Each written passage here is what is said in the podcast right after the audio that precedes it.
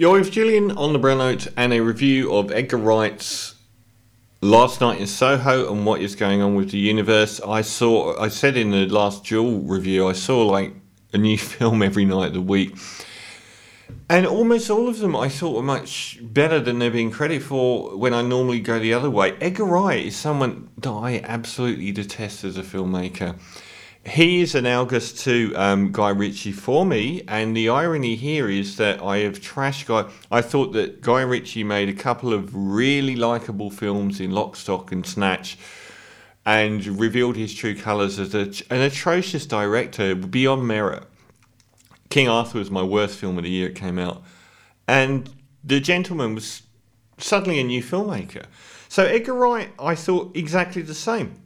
Shaun of the Dead and Hot Fuzz had a lot of really cool people in, and they were really likable films. But everything he's done since then, I've hated. Scott Pilgrim versus the World, I couldn't stand. The World's End is the worst thing that Simon Pegg's ever been in. And Baby Driver, which got acclaim, I thought was torturous sub Guy Ritchie trash. And yet here I am, stunned by Last Night in Soho in, in far more a manner than I was with Guy Ritchie's The Gentleman, which was an excellent film. Um, this is a a delicious concept, which is a celebration of 1960s glamorous Carnaby Street, Rainy Street, London when it was the epicenter of the universe uh, and everyone was cool and beautiful and wearing cool clothes and the music was amazing.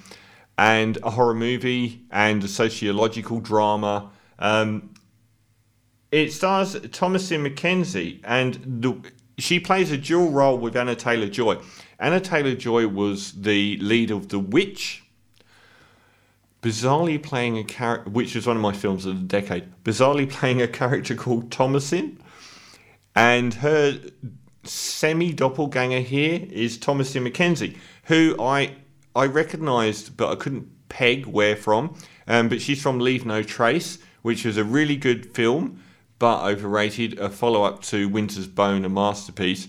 Um, she was a lead in that as a very, I guess, young teenager uh, on the run with her dad.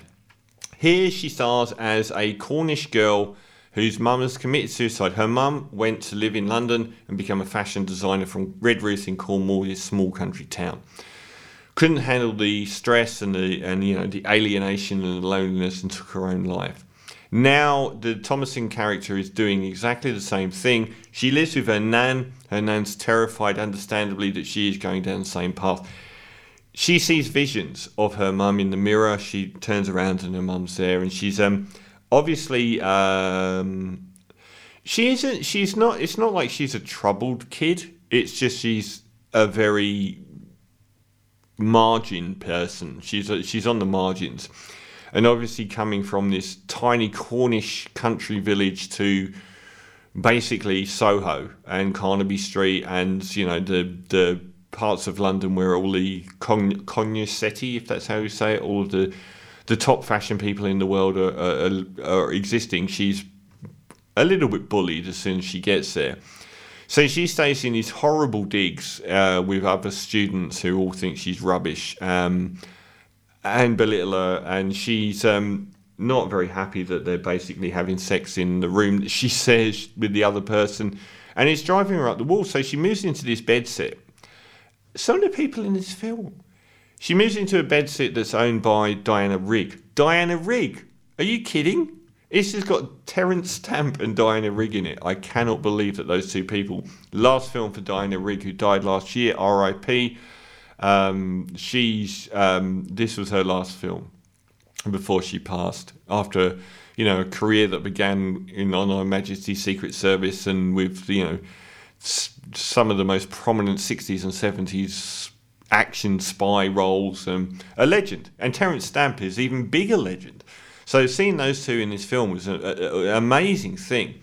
Um, so when she moves into this bed seat, she gets this. She gets her personal space, but every night she goes to sleep, she starts having these dreams, these lucid waking dreams where she is ghosting the character played by Anna Taylor Joy, who is uh, arrived in London, a beautiful, sexy, confident woman who wants to be the next big singer on the London nightclub circuit.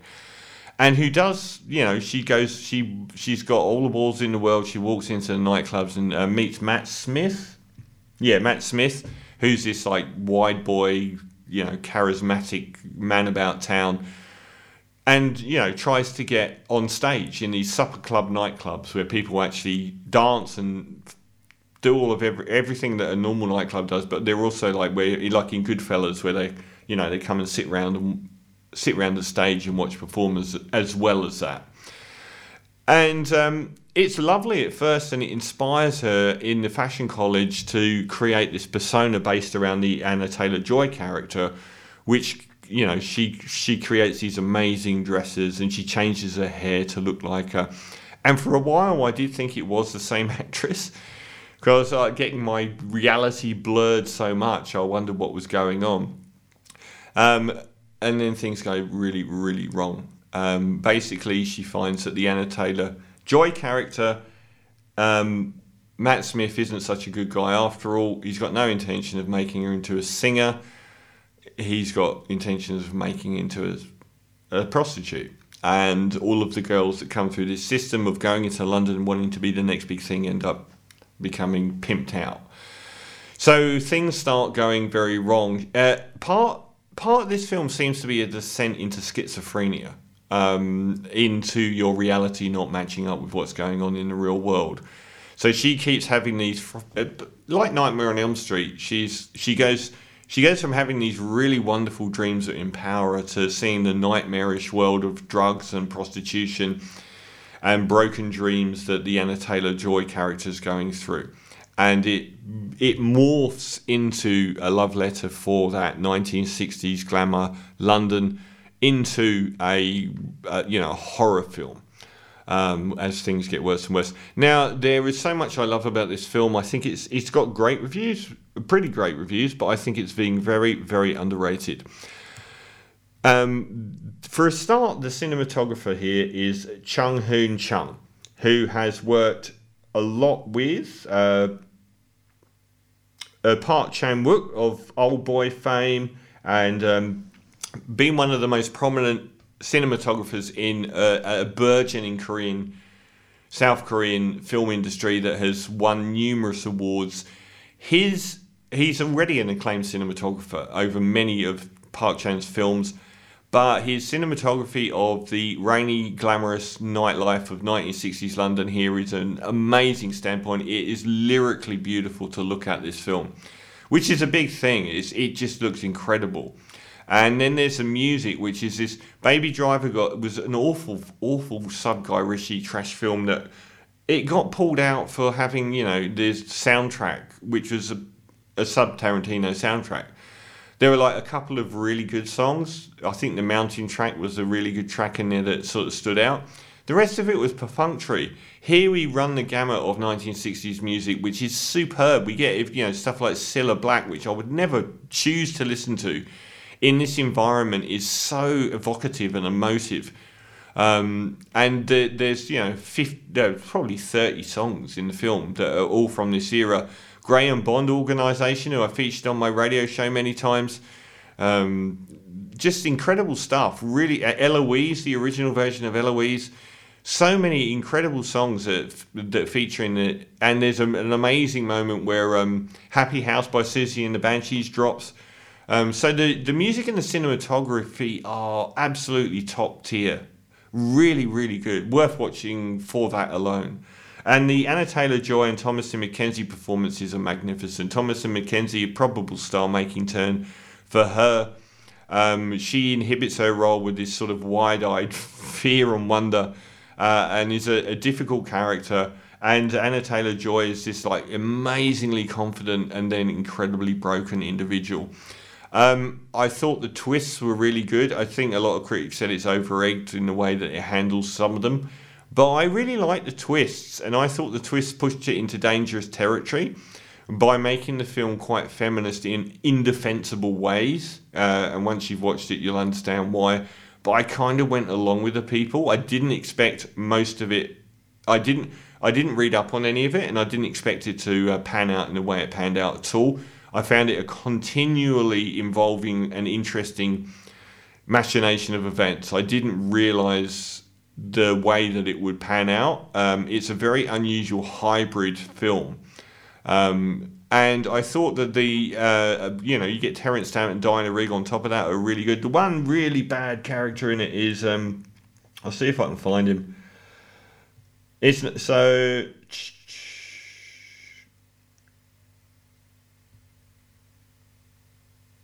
I can't find the name, but the guy that plays her boyfriend, thankfully, is in about 3% of the film, but he's cringe inducingly bad. Um, and he remind he, he was like Baby Driver coming into driving into the film. He was so lesser quality than the two female leads in the film, or the Diana Regan and Terence Stamp characters, uh, and he's cringe-inducing. But happily, he doesn't really occupy much of a space in this film.